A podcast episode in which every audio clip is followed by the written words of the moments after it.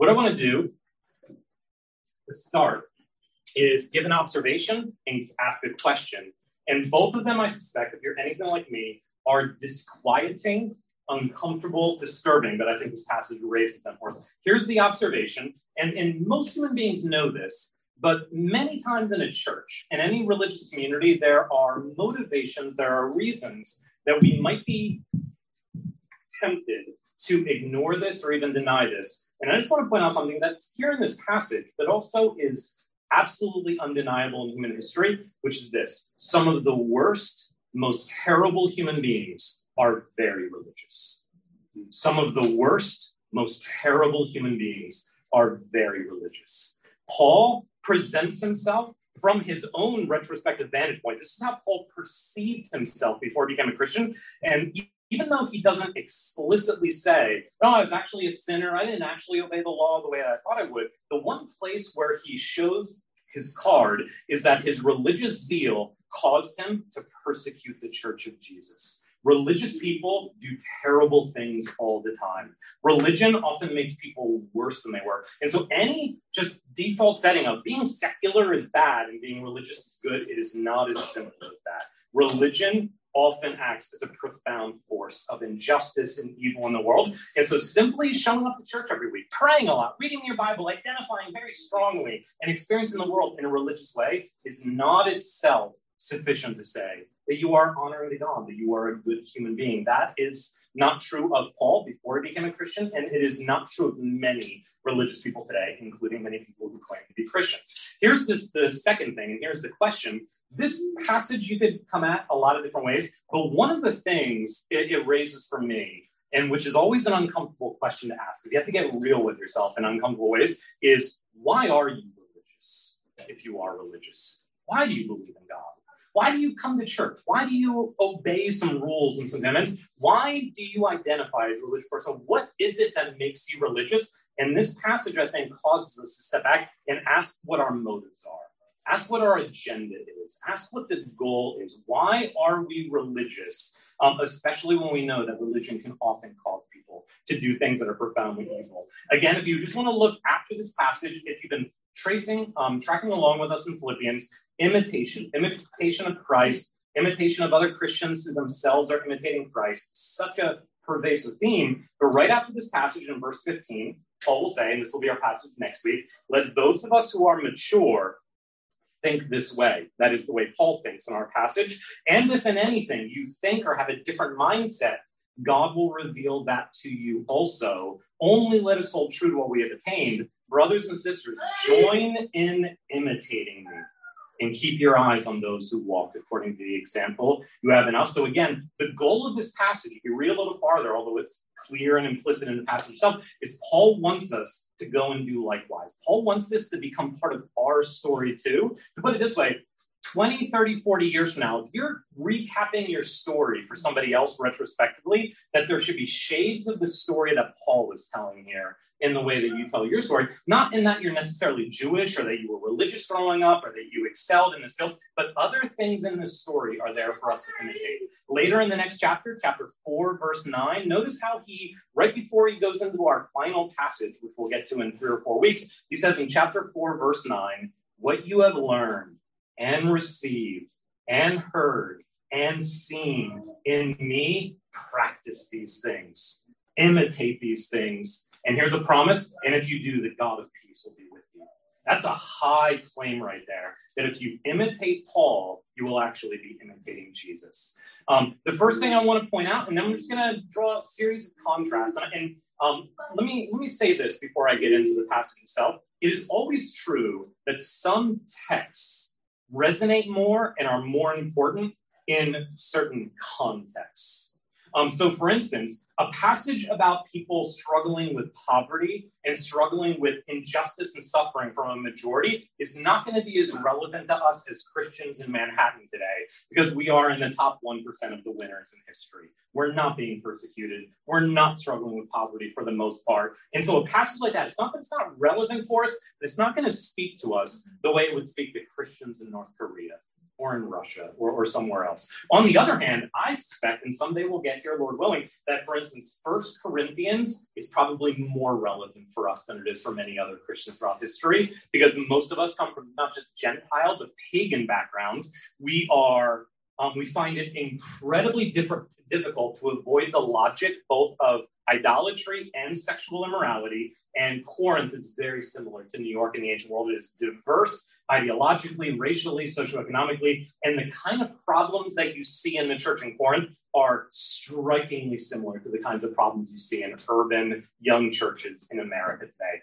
And so I just want to say, with that said, that I suspect that for a church like us, we're in lower Manhattan, most of you did not grow up here. Most of you, I mentioned this last week, probably most of you have pretty elite education backgrounds or pretty elite jobs right now. You guys are, compared to most Christians and most churches in the world, now and throughout history are closer to what Paul says here about where he starts than most people would, that we are a church of winners, beautiful people, successful people, elite people. And so I suspect that what Paul says here is going to be a little more relevant, but also more difficult for us than it would be for some other churches. And just to kind of jump ahead a bit, um, and, and, maybe this will be something that, that if you're a Christian or you've grown up in church, maybe you'll you'll you'll say with your lips, but really, the end game of this passage, at least in part, is for us to really recognize, not in, on, in lip service only, but deep in our heart, that if you are a Christian, one thing you know that maybe other people will know is that you are a loser. That you are a loser.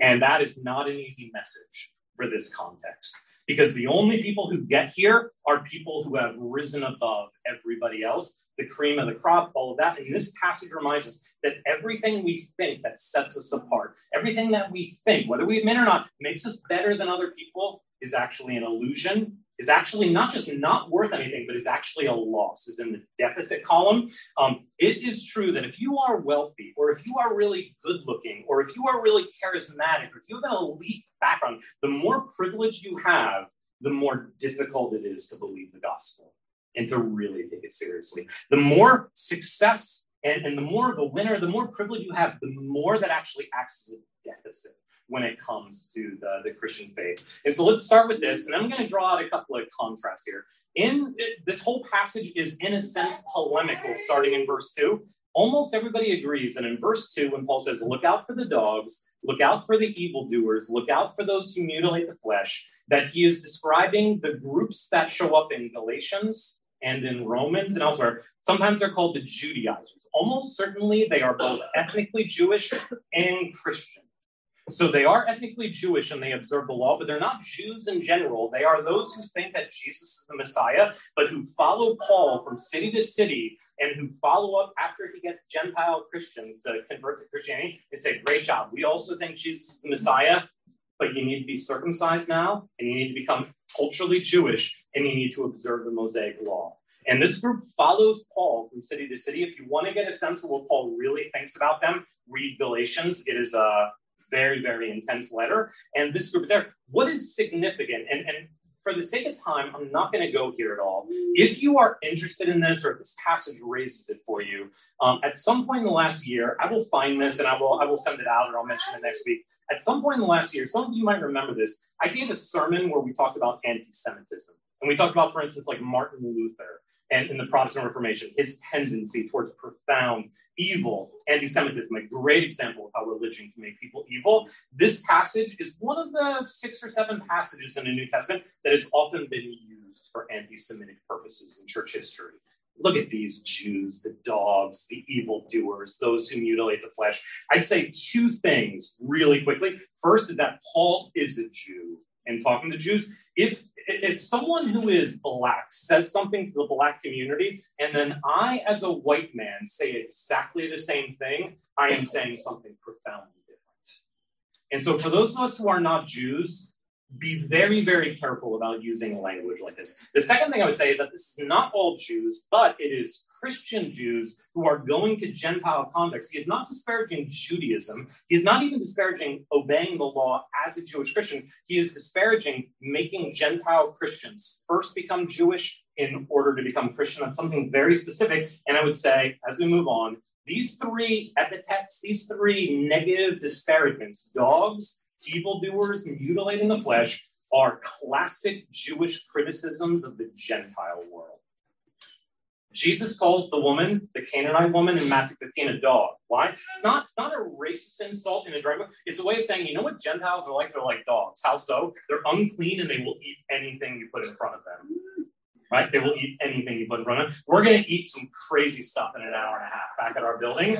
Um, and if anybody is loved, I live in Rego Park in Queens, which is about 50% Jewish, and specifically Bukharan Jews, the largest population of Bukharan Jews in the world, and they are still largely observant. And restaurants close down on Friday nights and Saturday nights in my neighborhood.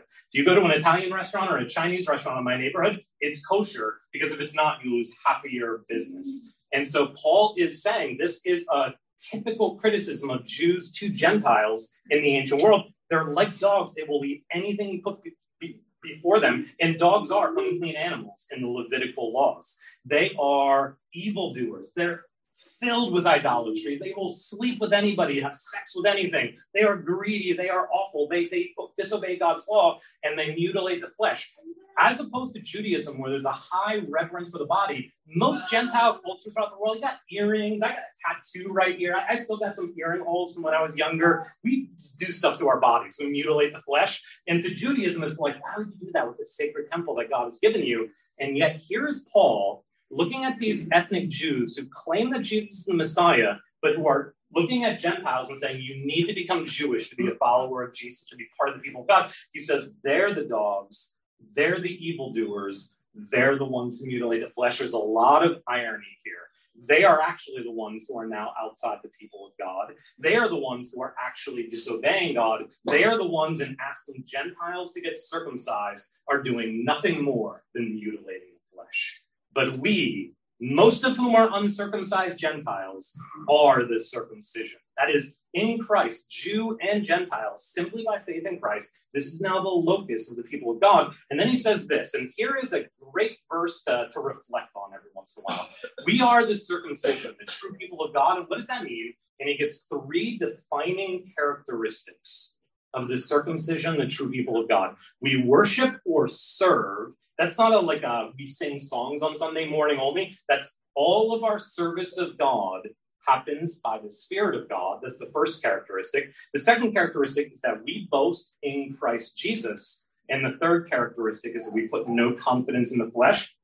If you want to know whether a church is healthy or not, whether our church is healthy or not, church that you go to in the future, if you move away or you go to another church in the city at some point, here is a great litmus test for um, evaluating the culture of a Christian community. Does service happen not in the flesh, but by the Spirit of God? And how do you even know that? What, what does that look like? Do people boast in Christ or in what he's done or in other things? And do people put confidence in the flesh or not? And, and this is the culture that the gospel seeks to produce in any Christian community. Serving God, not in the power of our own flesh, but by the Spirit who indwells us, boasting in Christ Jesus and his accomplishments, not our accomplishments, and putting no confidence in what every culture in the history of the world puts confidence in, which is something about the flesh. We'll talk about that in a minute. So, what I want to do, and then Paul just talks about, um, and let me actually back up here and, and say this there's a lot of connections between chapter 3, verses 1 through 11, and Paul's story and the story that he told of Jesus in chapter 2, 5 through 11. For instance, Jesus did not consider equality with God something to use for his advantage, but he gave it up. He emptied himself and counted his loss. And Paul used that language. What I once considered to be really important, I have now counted as loss. I've now considered loss. The most important connection is notice that the story has the same three stages. What's the opening stage? Unmatched privilege. Unmatched privilege. You think anybody else has reason for confidence in the flesh? I have more.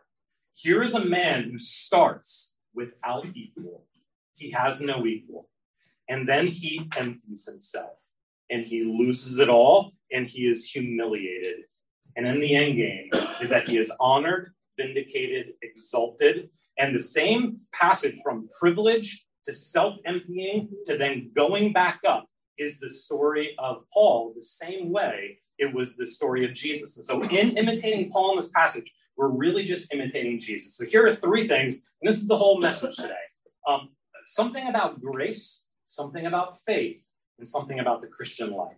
Here's what I want to say about grace that grace, when it enters our lives, it's not to say that grace wasn't part of Paul's life on the day he was born. Every human being experiences God's common grace, but the, the saving grace of the gospel, when God's saving grace really shows up in a person's life, like it did with Paul when he was maybe 25, 30, 35, we don't know how old he was, but whenever Paul became a Christian, that's when grace shows up in his life in a saving way. And here is something that I don't think we can wrestle with enough, reflect on enough, that when grace shows up in your story, for some of you, it might have been really early on in life because you grew up in the church. And not to say that you were a Christian from day one, and not to say that sin isn't part of your story, but for some of you, it can be really hard to have a sense of before and after. And everything's really mixed. One of the things I'm honestly grateful for, having not grown up in the church becoming a Christian college, is I have a very clear sense of before and after. Now, that also brings a lot of baggage that if you grow up in the church, maybe you can avoid, but I'm always thankful for that. But wherever grace shows up, when grace shows up, it shows up in our story, in our lives, in the form not of confirmation, but of disruption that when grace appears in somebody's story, it doesn't top off and reward the amazing stuff that was already happening, it disrupts what was happening. And many of us tend to, especially in American culture, associate if it feels good, God did it. If it feels bad, then either God is abandoning me, or maybe Satan's doing it, or maybe I don't know faith. But there's this sense of we disassociate God from heartbreak, from trauma, from difficulty, from broken dreams. And here, the first moment grace showed up for Paul was the most painful moment in his entire life. And every agenda he had, every aspiration he had for the years and decades to come came to a screeching halt.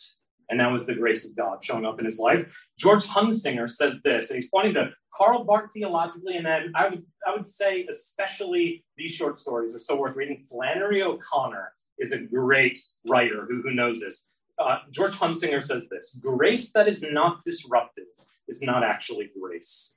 A point that Flannery O'Connor well grasped alongside Karl Barth, grace, strictly speaking, does not mean continuity with what was happening before, but radical discontinuity, not reform, but revolution, not the perfecting of our virtues, but the forgiveness of our sins, not the improvement of our lives, but the resurrection of dead people. It means repentance, judgment, and death are actually the portal to life. The grace of God really comes to lost sinners, but in coming, it disrupts the core.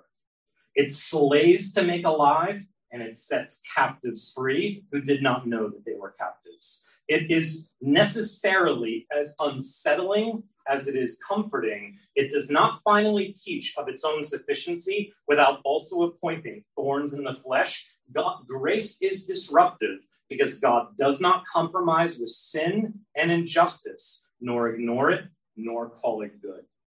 I grew up um, in the 80s. And so I remember when the original Star Wars movies came out. And so, like a lot of Gen X, which most of you are not, most of you are a generation behind that or a generation in front, probably one of the few Gen Xers here, now that I think about it, is I had a profound sense of disappointment with both the prequels and the sequels of the Star Wars movies. And I still remember there was this line though that stands out to me is in the second of the sequels, I think it was called The Last Jedi a few years ago, what was probably most controversial about that movie is that it took Luke Skywalker 20, 30 years of the original movies in a very different direction, his character arc.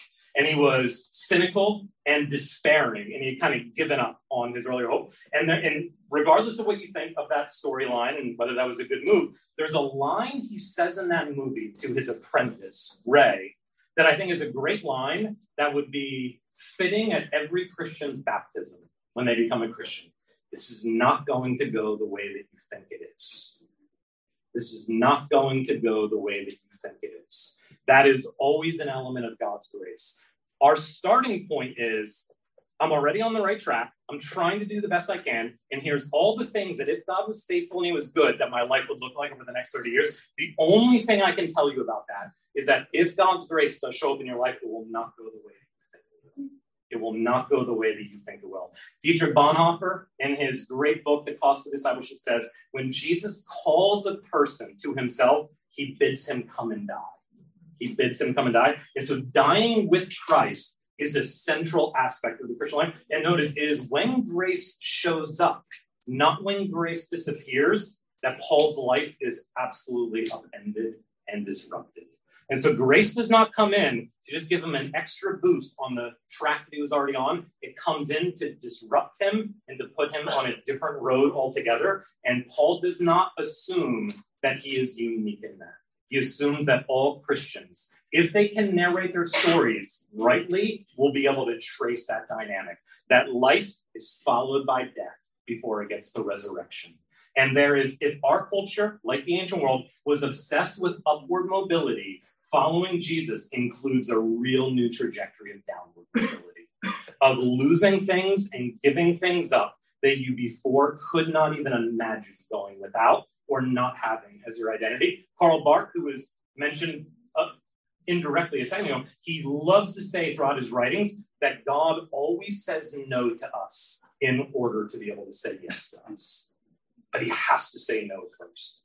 He has to say no first. And so if you have any paradigm where God never says no to me, otherwise he's not loving, you will be very poorly equipped to recognize the grace of God when it shows up. Grace comes in not to confirm, but to disrupt the narrative that was there before, the trajectory that was there before.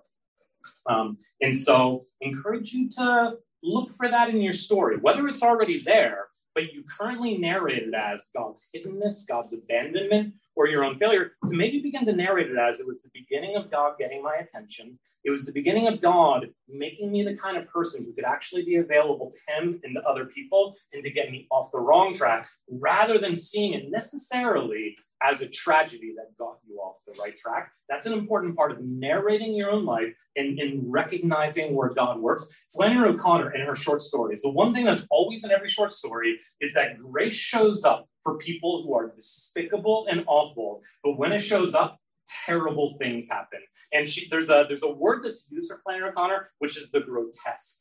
That when grace shows up in a person's life, it is grotesque. And I think that's a good description of what Paul is saying here, is when grace showed up in his life, pain increased, confusion increased, tragedy and sorrow increased. Now, it's not where the story ends, but the story has to go through that in order to get where it's going. And so grace is disruptive. And if you are struggling with where God is at in your life, Paul's story, Damascus Road. Imagine Paul five minutes before Jesus shows up in the Damascus Road and what his mindset was at that point compared to what it was in the decades to come. That's a great thing for us to wrestle with every once in a while. Here's the second thing, and, and this will get more encouraging, I promise, but you got to go through the disruption to get to the good stuff.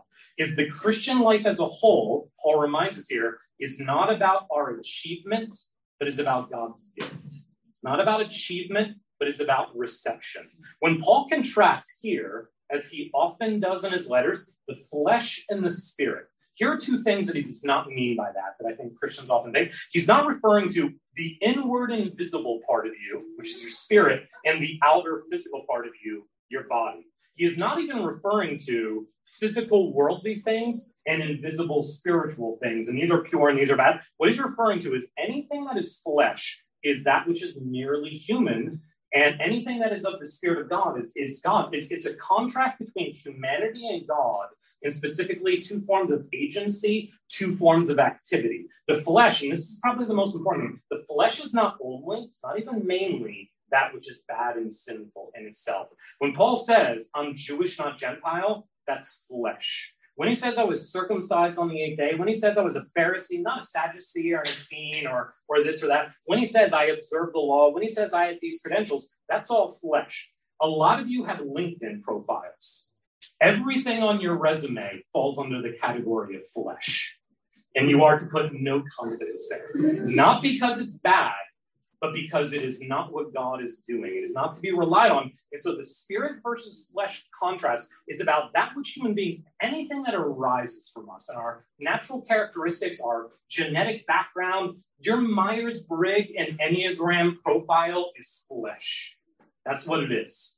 Your racial makeup, your socioeconomic status, your resume of every job you've ever had and every school you've ever attended is all flesh not because it's bad, but because it is merely human and it is your achievement. And Paul has a story that he wants us to imitate where you come to see that as not only not a value, but also of something that's actually in the deficit column. something that in and of itself tends to keep us away from the grace of God, tends to keep us away from trusting in Jesus. And so this is about reception, not achievement. Here are a couple of questions that are all really the same question that I, I, I regularly find as I get older. I give to people. I've given some of these to some of you in the last couple of months to ask yourself. Um, there are classically two reasons, sorry, but there is classically a main reason, and when Protestants come to this passage, righteousness, justification by faith, not by works, why can't we be justified before God? Why can't we be righteous before God by what we do, but only by what Christ has done for us and faith in that? And the classic Protestant answer, which is right, is because your good works are actually sinful and they're not what you think they are. And if you bring them before God on the final day, you will be shocked at how far, far short you fall, that you are not nearly as good as you think you are. Now, that is profoundly true. It also strikes me as not quite the main point Paul is making. He doesn't describe all of these achievements as bad for the most part, although when he says he persecuted the church, he, he hints in that direction, but he describes them as just a profoundly bad idea that you would ever bring these before God, and that God would look at you and be like, "Oh, you're better than those losers. You're justified, and they're not." That that's already a mistake. So here's the second reason that I think as Protestants we should probably reflect on more, which is even if we had not sinned, it is a mistake for creatures to approach their Creator as if we have something to give. To which he would respond by saying, "Good job. I am now in debt to you. Here's what I owe you." And so here are a couple of questions from Scripture I would encourage you to even maybe note down the, passages and reflect.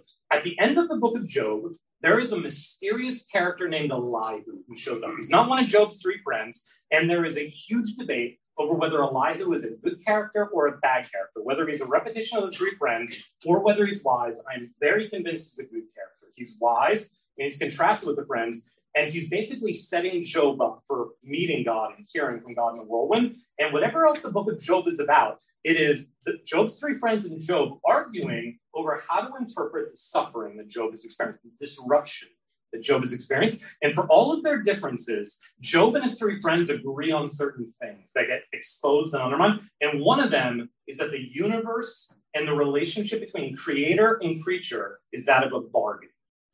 If we do what we are supposed to do, then God is obligated to respond this way. And if we don't do what we're supposed to do, then God is obligated to respond with judgment. Both Job and his three friends agree with that. The three friends solve the conundrum by saying Job's actually wicked. Job solves the conundrum by saying God's not faithful. But they both assume that that's how the universe works. And Elihu shows up at the end and he asks Job a question. I remember I had a mentor, not a pastor, but a, a, a grad school professor years ago when I was probably younger than many of you are now, who said this to me. He said, This is a great question for us to ask ourselves a couple of times a year and to really reflect on it. Elihu says to Job in Job 35, verse 7, Job, if you are righteous, what do you give him? Even if you do everything you have ever been asked to do by God, what have you given him? That you would think that he would step back and what would I have done without you? What would I have done without you? My wife Helen on the Enneagram, her flesh, I'm a four on the Enneagram, which is the best one. Um, Helen is a one, which means she's very motivated by duty and responsibility. I'm a four, I'm very much not motivated by that. And, and so one of Helen's favorite passages, um, because for me, and, and next week or, or soon, I'll, I'll, I'll give a story where I'm the one who's, who's criticized here. But something that I often tease Helen about is that even if I do like even if I have a really good week as a husband, if she is inclined not to be super affirming and, and praising towards me, and I'm just waiting for praise. She's like, clean the toilet. I like I did this. I brought you some flowers. And there's this uh, story that Jesus tells in Luke 17 of these servants who are working in the field all day, and she says when they get back to the house after their shift, do they expect the master to say thank you? Do they not rather say, We are merely unworthy servants who have done what we were supposed to? That's the best case scenario for a creature. You just did what you were supposed to do. You're an unworthy servant. None of us are even that because we have not done what we were supposed to do. And so Elihu asked Job, Job, you are assuming that if you are righteous, you have given God something. If you are righteous, what have you given him? What have you given him? That is a great question to ask yourself about how you're motivated. And in Job 41, verse 11, God himself appears out of the whirlwind And Paul will quote this thousands of years later in Romans 11 and ask Job a second question, which is really the same question Who has ever given a gift to me that he should be repaid? Says the Lord. Who has ever given a gift to me that my response would be, I'm in your debt, John. I'm in your debt, Sally. Thank you. I couldn't have done without that. C.S. Lewis says this in Mere Christianity. If there was any idea that God had set us a sort of exam that we might get good marks by deserving them, that has to be wiped out. If there was any idea of a sort of bargain, any idea that we could perform our side of the contract and thus put God in our debt, so that it was up to him in mere justice to perform his side, that has to be wiped out when you become a Christian. I think everyone who has some vague belief in God until he or she becomes a Christian, has the idea of an exam or of a bargain in his mind. The first real result of Christianity is to blow that idea to bits. When they find it blown into bits, that's disrupted. Some people think this means that Christianity is a failure and give up. They seem to imagine that God is very simple minded. In fact, of course, God knows all about this. One of the very things Christianity was designed to do was to blow this idea to bits. God has been waiting for the moment at which you discover that there is no question, no possibility of earning a passing mark on this exam or of ever putting him into your debt. That needs to be disrupted. Then comes another discovery. Lewis says, every faculty you have as a human being who's been created by the creator, your creature, every faculty you have, your power of thinking or of moving your limbs from moment to moment has simply been given to you by God. If you devoted every moment of your whole life exclusively to his service, you could not give him anything that was not, in a sense, his own already. So that when we talk of a man doing anything for God or giving anything to God, I will tell you what it is really like. And this is one of my favorite illustrations. It is like a small child a week before Christmas going to its dad or mom and saying, Dad, mom, give me sixpence to buy you a birthday present or a Christmas present. Of course, the dad, the mom does. And he or she is pleased with the child's presents. It's all very nice and proper, but only an idiot would think that the parent is sixpence to the good for what has happened in this transaction. When a man has made these two discoveries, religion is not a bargain with God, and you cannot give him anything that he has not first given you, God can really get to work. It is after this that real life begins. The man is awake now. And Paul awoke on the Damascus Road to these realities. And so, one of the things I encourage you to notice about yourself, whether you are religious by temperament and background or not, whether you're an introvert, an extrovert, whatever your distinctives are, that all of us in different ways have this dynamic, which is that in our pride, we are offended by the grace of God. In our pride, we are offended. One of the marks of a certain kind of liberal hypocrisy here in the Northeast, which I grew up in, I'm not saying that conservatives are better, but here is a kind of posturing of condescension to people outside, but a sense of, but my kids aren't going to do that. My kids are going to a good school. My, my kids aren't going to public school. My kids aren't going to need that. And in a sense of what's okay for other people, we don't need that. That's not for us. In a real sense, whether you admit or not, that we are better than other people. We are not like other people.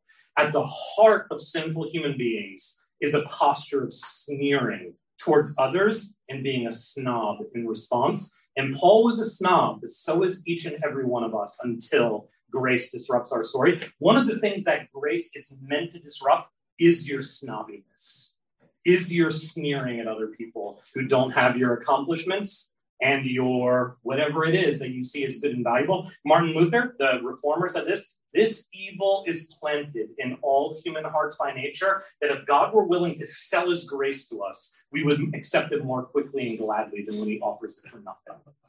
If God was willing to sell it to us, we would be more excited about this. Karl Barth says much later on the greatest hindrance to faith is again and again just the pride and anxiety of our human hearts. We would just rather not live by grace. Something within us energetically rebels against it. We do not wish to receive grace. And I love this line at best, we prefer to give ourselves grace. That's a great line. That's a great line. There is an old episode of Seinfeld and I want you to recognize yourself in it, hopefully on both sides, where Jerry has a friend who is a, a doorman in a really fancy Manhattan, Upper West Side, Upper East Side, you know, fancy, fancy condo building. And he goes and meets his friend, who's just a doorman, in the in the lobby one day, at one night, and he's just so surprised at how bitter and resentful and judgy his friend is to all these millionaires who live in the building and come out, don't look him in the eye and treat him like he's nothing. And he has this line, it's just the whole episode where people walk by, and as they walk by, I said, Think you're better than me?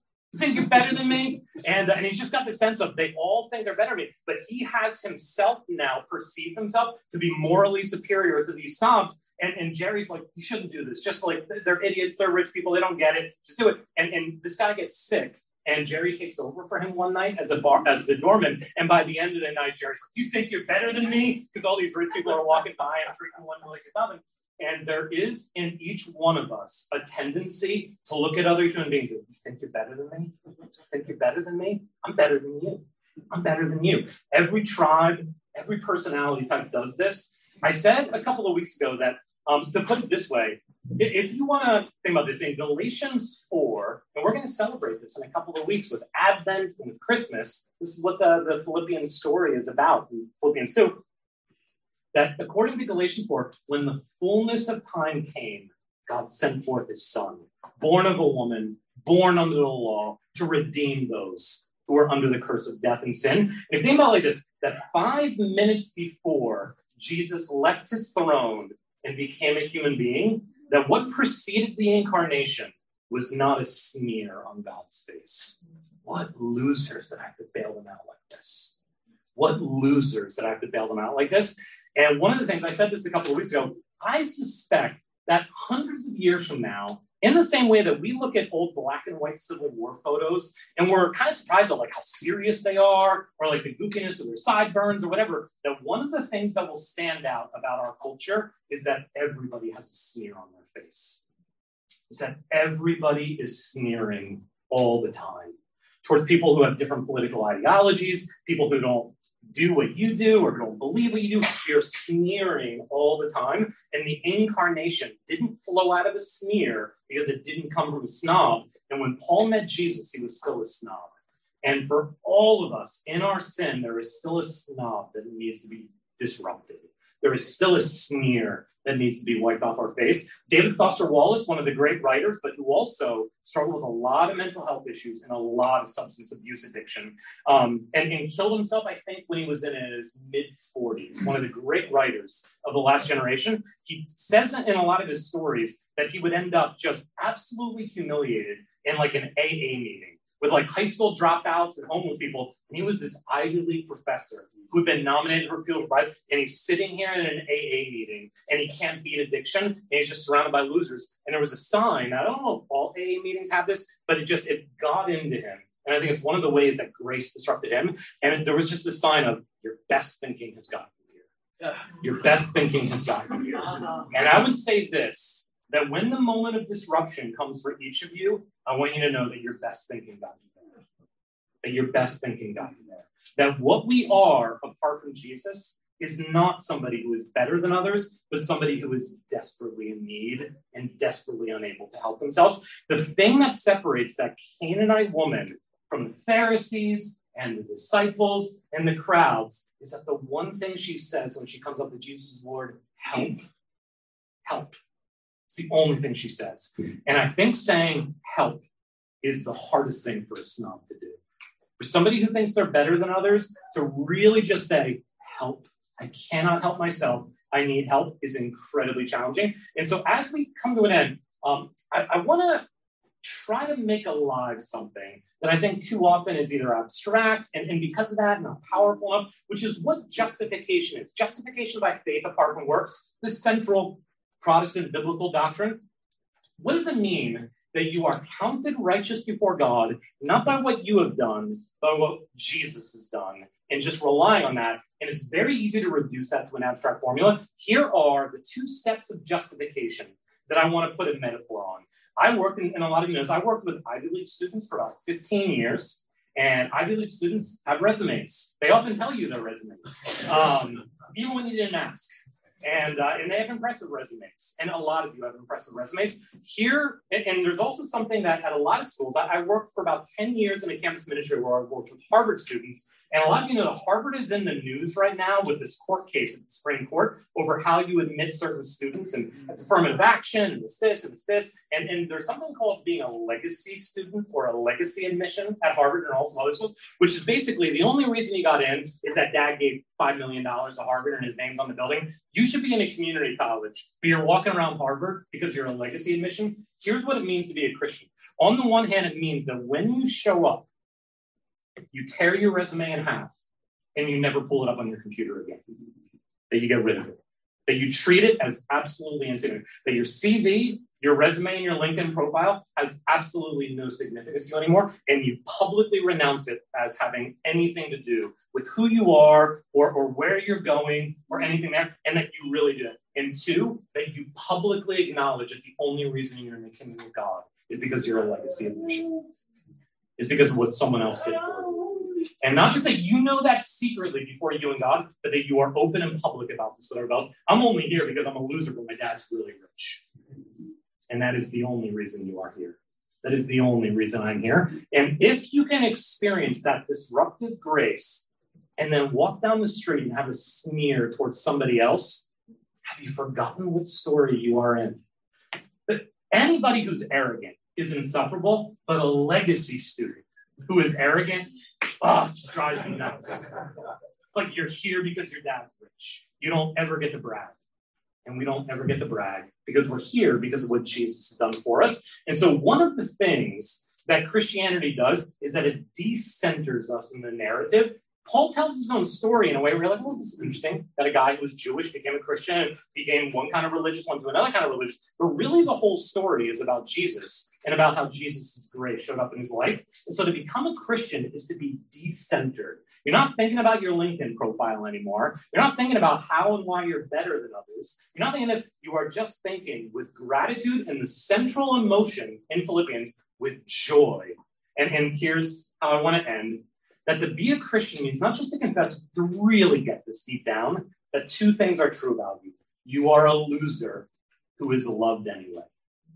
That you are a loser who is loved anyway. And if you do not know that about yourself, you will not be able to serve God well, and you will not be able to love your neighbor well. You will always have a sense of, God, be so thankful to have somebody like me in his service. And so helpful to these poor people who couldn't otherwise get together. And you will do that. And so here is what Calvin says. What is more consonant with faith than to recognize that we are naked of all virtue in order to be clothed by God, that we are empty of all good so that we could be filled by Him, that we are slaves of sin who need to be freed by Him, that we are blind, needing to be illumined by Him, lame to be, made straight by Him, weak to be sustained by Him, to take away from us all occasion for glorying that he alone may stand forth gloriously and we boast in him. And then he says this, and here is a line I would encourage you to maybe reflect on. Paul, in this passage, recognizes that nothing was more harmful to him than his own righteousness. Paul recognizes when he looks back on the story, nothing was more toxic, nothing was more poisonous, nothing was more harmful than my resume, than my righteousness than the ways that I looked at God and said, You're welcome, God, that you have somebody like me in your service. Looked at Gentiles and said, What losers? They need to be persecuted. But instead, the grace of God disrupted that. And so let's go back as we end to those three distinguishing marks in verse 3. We are the circumcision. We are the people of God. What does that mean? That we serve God by the Spirit of God. That is not by our own activity and relying on that and trusting that, but trusting in and relying on what God has done, what God is doing, and what God will do. That we are oriented towards depending on God's gracious provision, past, present, future, rather than turning inward and looking at us as, as where the rescue and the help is going to come from. And then these two things that we put no confidence in the flesh. Go back to the metaphor. We have ripped up the resume. If you are a Christian, part of the culture is you have to rip up the resume before you get baptized. You have to rip up the resume. And we boast in Jesus Christ. I'm only here because of what he did for me. I'm a legacy admission. And we boast about that. We are public about that that we are losers who have been loved anyway. And so there is, a, this is a longer quote. I'm not going to read much of it, so I'll send it out later. Here is what I want you thinking about as we go from Paul's story, which is Paul tells his story, and, and this is a great line from Samuel Wells, a British Christian, taught at Duke for a long time, great guy, incredible thinker. And he says, Most of us aspire to a story where when we narrate it 50 years from now, or somebody else narrates it, the final impression that it leaves that we were a hero. That's the story we want to live in. We want to be heroes. Samuel Wells says the stories that Christians tell about themselves, about others, should not be stories of heroes, but of saints. And here's what he means by that. The word hero does not appear in the New Testament. The word saint occurs all the time. What is the difference between a hero and a saint? A couple of uh, occurrences present themselves. To start with, there is a significant difference between the kind of story that is told about heroes and the kind of story that is told about saints. The hero always makes a decisive intervention at a moment when things are looking like they could go badly wrong. The hero steps up and makes everything turn out right. In other words, the hero is always at the center of the story. By contrast, the saint is not necessarily a crucial character. The saint may be almost invisible, easily missed, and quickly forgotten. The hero's story is always about the hero. The saint's story is always a story that is really about God, and the saint is on the periphery. Next comes the question of why the story is even being told publicly later on. The hero's story is always told to celebrate the virtues of the hero. And admit it, isn't that what we're all looking for in the next 50 years? For our virtues to be celebrated by others, to be recognized by others, for us to be seen as the hero that we are. That's the story Paul was in before the Damascus Road. The hero's strength, courage, wisdom, or great timing. Such are the qualities on which the hero's decisive intervention rests. By contrast, the saint may well not have any great qualities. The saint may not be strong, may not be brave, may not be clever, may not be oppor- opportunistic, but the saint is faithful and trusts in God. The story of the hero is told to rejoice in the hero's valor. The story of the saint is told to celebrate the nature of faith. And then third, there is what the story takes for granted. The definitive heroic icon is the soldier who defeats through his own strength. Of course, the classic icon of the saint is the martyr who suffers and who dies for others and who participates in Jesus' suffering. He goes on, I'll share it, but I love this idea that the story that we're in is not a story where we will be recognized on the final day at the judgment seat of God as a hero, but that we will be recognized as someone who trusted in God and in what He has done for us, what He will do for us, what He is doing for us. And I would love for you to hear the story of Paul and aspire for it to be your story. It won't look exactly the same, but if there is not some level of there was this privilege, this thing that set me apart from others, and I was looking for it to give me identity and meaning and righteousness, and then there was a disruption and then everything changed on the other side. And yet joy came, service of others came, and worshiping God came. Then we need to go back and think about our stories because this is the story that is set before us because it really is just the story of Jesus. And so let's pray, and then we'll go into the Lord's table. Father, thank you for this.